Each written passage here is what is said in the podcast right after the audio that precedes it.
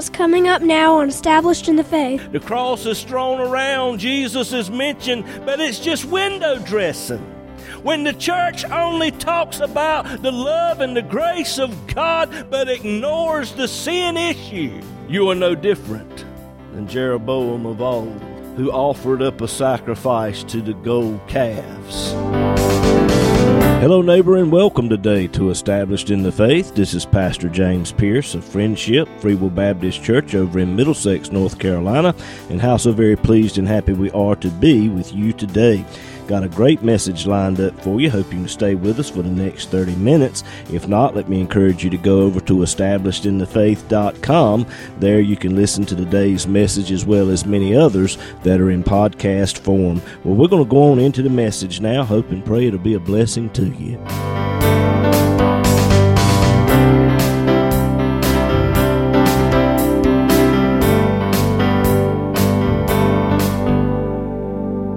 You have your Bibles this morning, turn with me, please, to the book of Second Kings. Second Kings chapter 3, the first verse. Second Kings chapter 3 verse 1 Now Jehoram the son of Ahab began to reign over Israel in Samaria the 18th year of Jehoshaphat king of Judah and reigned 12 years and he wrought evil in the sight of the Lord but not like his father and like his mother, for he put away the image of Baal that his father had made. Nevertheless, he cleaved unto the sins of Jeroboam the son of Nebat, which made Israel to sin, and departed not therefrom. And I want to continue with the message we started last week working evil in the sight of the Lord. Where did evil come from? Why is it so prevalent in the world today? And why isn't God doing something about it? Three questions. First question All evil came from Satan, who was Lucifer in the very beginning. Ezekiel chapter 28 tells us that Lucifer became Satan after he rebelled against God. Ezekiel 28, verse 15 Thou wast perfect in thy ways from the day that thou wast created till iniquity was found in thee. The foundation of iniquity, the foundation of wickedness, the foundation of evil can be traced back. It originated with Lucifer. By the multitude of thy merchandise they have filled the midst of thee with violence, and thou hast sinned. Isaiah 14 gives us a little more information on this. How art thou fallen from heaven, O Lucifer, son of the morning? Isaiah 14, verse 12. How art thou fallen from heaven, O Lucifer, son of the morning? How art thou cut down to the ground, which did weaken the nations? For thou hast said in thine heart, I will ascend into heaven. I will exalt my throne above the stars of God. I will sit also upon the mount of the congregation in the sides of the north. I will ascend above the heights of the clouds. I will be like the Most High. Yet thou shalt be brought down to hell, to the sides of the pit. All evil began with Lucifer, who became Satan when he led his rebellion against God. So, why is evil so prevalent in the world today?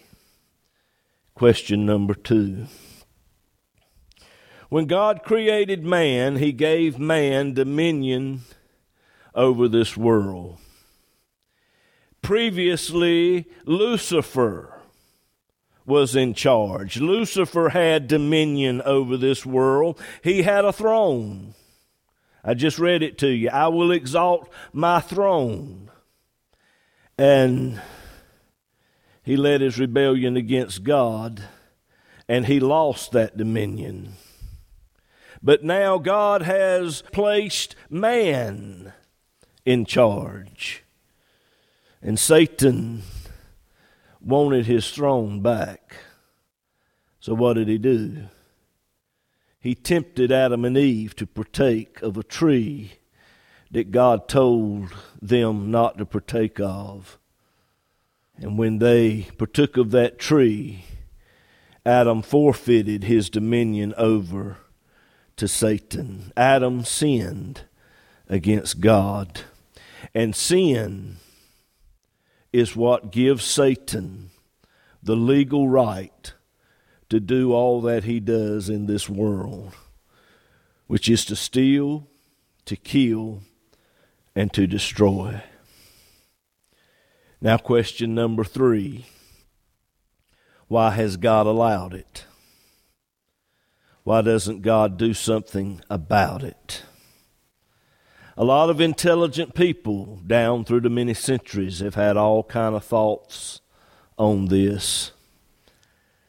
Even the apostle Paul called it a mystery. Second Thessalonians 2 verse 7 for the mystery of iniquity. The mystery, it's a mystery. He didn't understand it either. He said, The mystery of iniquity doth already work. Why hasn't God done something about it? We don't understand why it's, why it's in the world, but God has the power to do anything. Why hasn't He addressed this issue? I submit to you today that God has. God has done all that He can do as it regards evil in this world. Satan has a legal right to do what he does because of sin. And God sent his Son, the Lord Jesus Christ, born of a Virgin Mary. He did not have a sin nature, he lived a perfect life. He went to the cross to pay man's sin debt. With the sin debt paid, it opened up the door for the Holy Spirit to come in a new way, to actually come inside the hearts and lives of the believer and the first thing the Holy Spirit does when He comes into your life by invitation, He binds up the sin nature, which is the evil in your heart, that which causes you to do evil, to rebel against God. He binds up that sin nature, and then the Holy Spirit wants to rule and reign in your heart and life. It's all done by faith faith in Christ who he is, the Son of God, and what he did at Calvary. Faith is the only thing that will work. Faith is the only thing that will loose the Holy Spirit into your life and bring about this miraculous work of God. But sadly and regrettably, much of this world does not believe. They don't believe it. There are many out there who have heard it but they've made the choice. They want their sin more than they want to be delivered from the sin.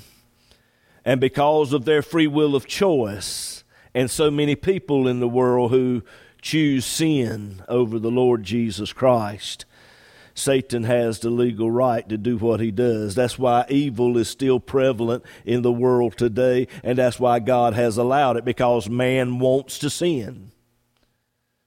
Can you imagine if much of this world would turn to the Lord Jesus Christ, what this world would be like? Have you ever thought about it? What a wonderful place it would be. You wouldn't need as many police officers.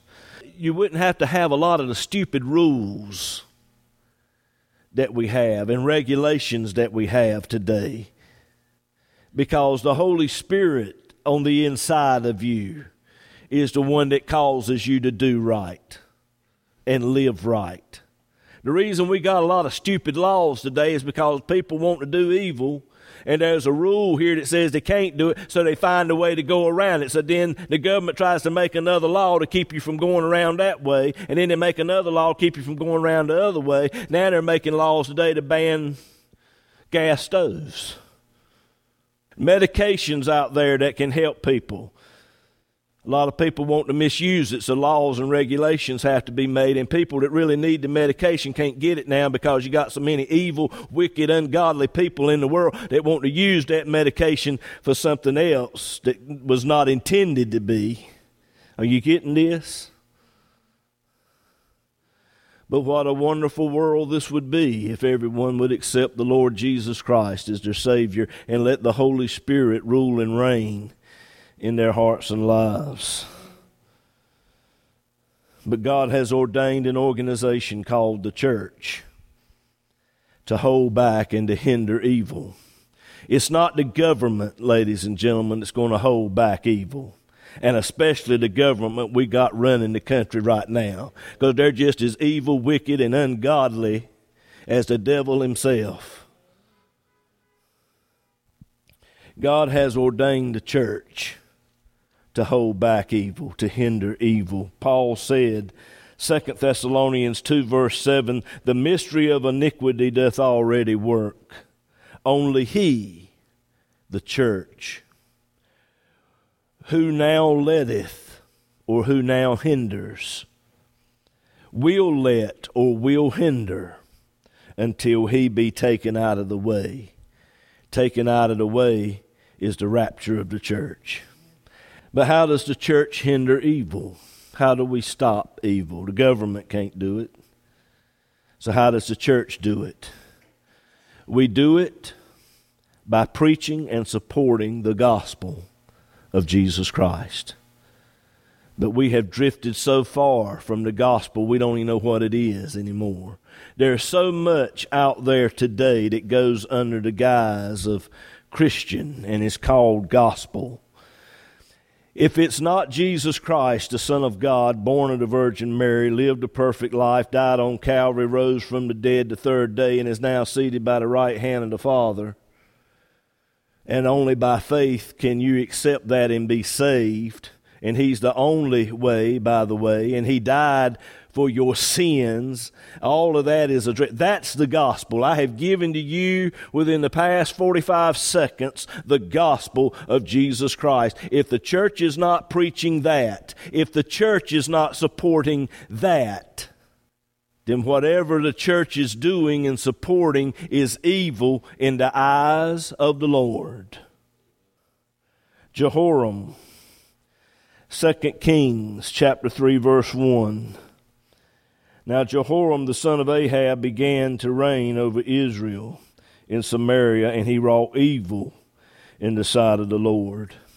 The evil that is spoken of here is fidelity to a false God, to a false way. It's the sin of idolatry. When we think of idolatry, we think of someone who bows down before some image of wood or gold metal, clay, something that's been made by the hands of man. They bow down before this thing and they worship it as God. And we look at ourselves and we congratulate ourselves because we are so spiritually enlightened that we don't do that today. But are we really? Anything that comes between you and God is an idol anything. That can be a hobby, that can be relationships, a man, a woman, boyfriend, girlfriend, that could be children, it could be your job, house, car. The list goes on and on. If you spend more time with this over here, whatever this over here may be, the things I've just mentioned and countless others, if you spend more time in that, than you do with the Lord Jesus Christ, chances are that thing's an idol. Idolatry. The church today claims fidelity to the Lord Jesus Christ. However, when we ignore the cross because it might offend somebody, and we cleave to other things to meet our needs or meet the needs of others, folks, we're working evil in the eyes of the Lord. We're no different than Jehoram of old. The Bible says, 2 Kings 3 verse 3, that Jehoram cleaved unto the sins of Jeroboam the son of Nebat, which made Israel to sin. When the kingdom was divided under Rehoboam, most of Israel chose Jeroboam to be their king, ten tribes. Every year, all of Israel was to go up to Jerusalem to celebrate the feast days and the Passover. The Bible says in 1 Kings 12, verse 26, that Jeroboam said in his heart, Now shall the kingdom return to the house of David. For this people go up to do sacrifice in the house of the Lord at Jerusalem. Then shall the heart of the people turn again to Rehoboam, king of Judah, and they shall kill me. So he had to do something to save himself. Folks, a lot of churches are in trouble today because attendance is down. Not a lot of people going to church anymore. So the church has to do something to get more people in. Jeroboam felt like he had to do something. What did he do? 1 Kings 12, verse 28 Whereupon the king took counsel. The man took counseling, but it was not the counsel of God. The whole church world today has gone agog over counseling. We traded the mourner's bench for the counselor's couch. Counseling is fine when it's godly counseling that's found in the Word of God Matthew, Mark, Luke, and John. But the counseling today comes from Freud, Maslow, and Rogers, men who made no pretense at all of living for God. See, the Bible warns about wisdom that's of men. In James 3:15 the Bible warns about wisdom that's not from above, that is earthly, sensual, and devilish. But there's nothing wrong with counseling as long as it's godly counseling. Matter of fact, there are 137 references in the Bible that talks about good, godly counseling. And one of those is found in Psalm 1, verse 1. Blessed is the man that walketh not in the counsel of the ungodly. And yet today, a lot of churches won't hire a pastor unless he has had the counseling of the ungodly.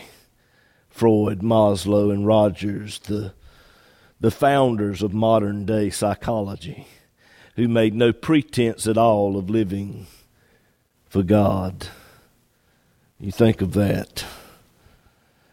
But let me tell you something today. If you want good godly counseling, the Lord Jesus Christ is the one you need to talk to.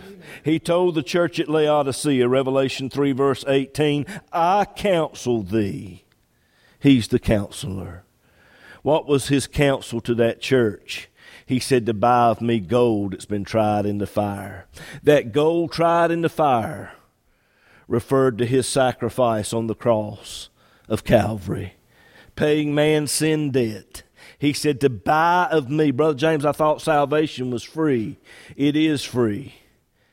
But the only currency that will spend in God's economy is faith. You have to place your faith in what Jesus did.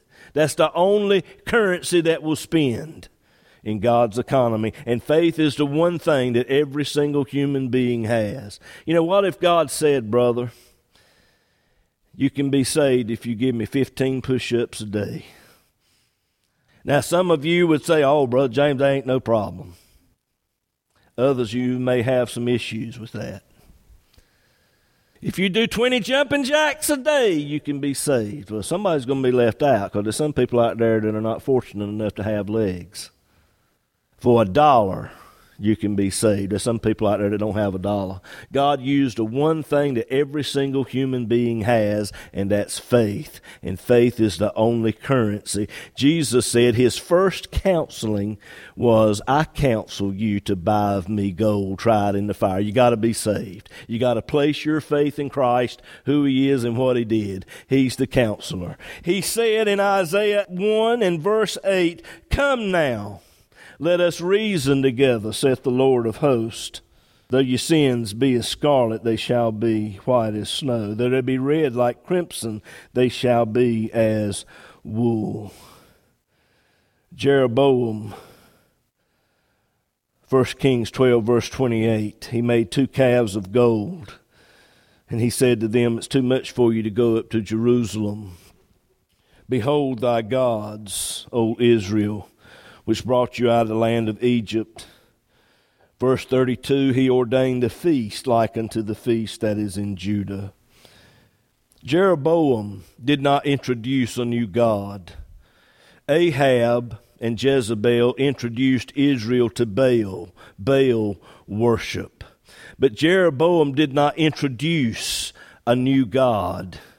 He just took the old worship and made it fit the circumstances of that day. Now, did you hear what I said? Let me say it again. He took the old worship and made it fit the circumstances of that day. And the modern church is doing the exact same thing today. We want to take the old worship and use it to fit the needs of the day. And what is the need of the day? Got to have more people. So what do we do? We find out what the people want, and we do whatever we have to do to get them in the door. Butts in the pews. That's one motto of a church. Butts in the pew. Whatever it takes to get them in the door. Once we get them in the door, Brother James, we can give them the gospel. Really? I submit to you today, when you do whatever you have to do to get people in, you've compromised the gospel. The gospel that you're preaching is not a God centered gospel, it is a man centered gospel. And the worship that's going on in that church is more of an entertainment for men than it is a true worship for God. And such is working evil in the eyes of the Lord. Are you hearing me? He offered upon the altar, the Bible says. 1 Kings 12, verse 32. He offered upon the altar, sacrificing to the calves that he had made. What he did had all the outward trappings of the old worship. The problem is sacrific- the sacrificial system in the Old Testament dealt with sin. The whole idea of bringing an offering and offering it up was because I've sinned against the Lord, and you'd bring that offering looking forward to Christ who was to come and die on Calvary for your sins. They didn't know all of that, they didn't understand all that, but by faith they would bring a lamb and offer it up. But this new style of worship, this new style of worship, it looked like God but all it did was appeal to the people. How much is going on in churches today that appeals to the people more than it appeals to God? Are you getting me? Are you following me? The cross is thrown around, Jesus is mentioned, but it's just window dressing.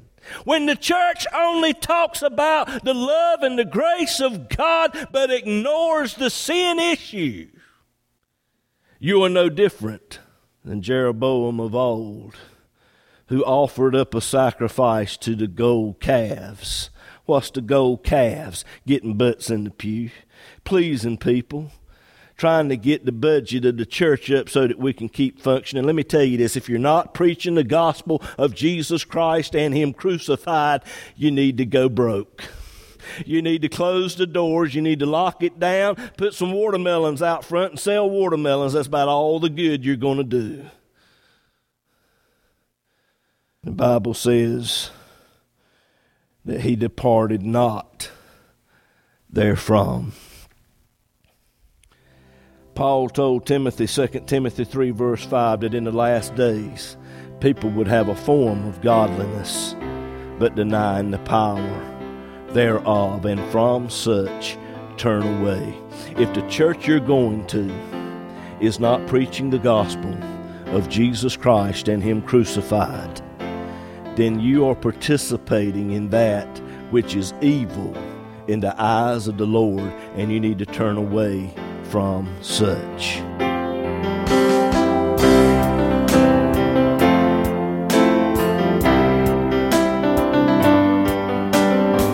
Program today has been a blessing to you and you would like to have a free CD copy of this message, just give us a call or text us at 252 299 4234. You can also go to establishedinthefaith.com. There you will find today's message as well as many others that are in podcast form. But perhaps you need someone to just talk to or to just pray with you about something. Again, just give us a call at 252 299 4234. This program is an outreach ministry of Friendship Free Will Baptist Church over in Middlesex, North Carolina. As well depends on the prayerful and generous financial support of listeners like you. To contact us or to contribute to this ministry, go to establishedinthefaith.com, click on the donate tab. It's easy and all donations are safe and secure through PayPal. You can also mail us at Established in the Faith, P.O. Box 601. Bailey, North Carolina 27807. We look forward to hearing from you.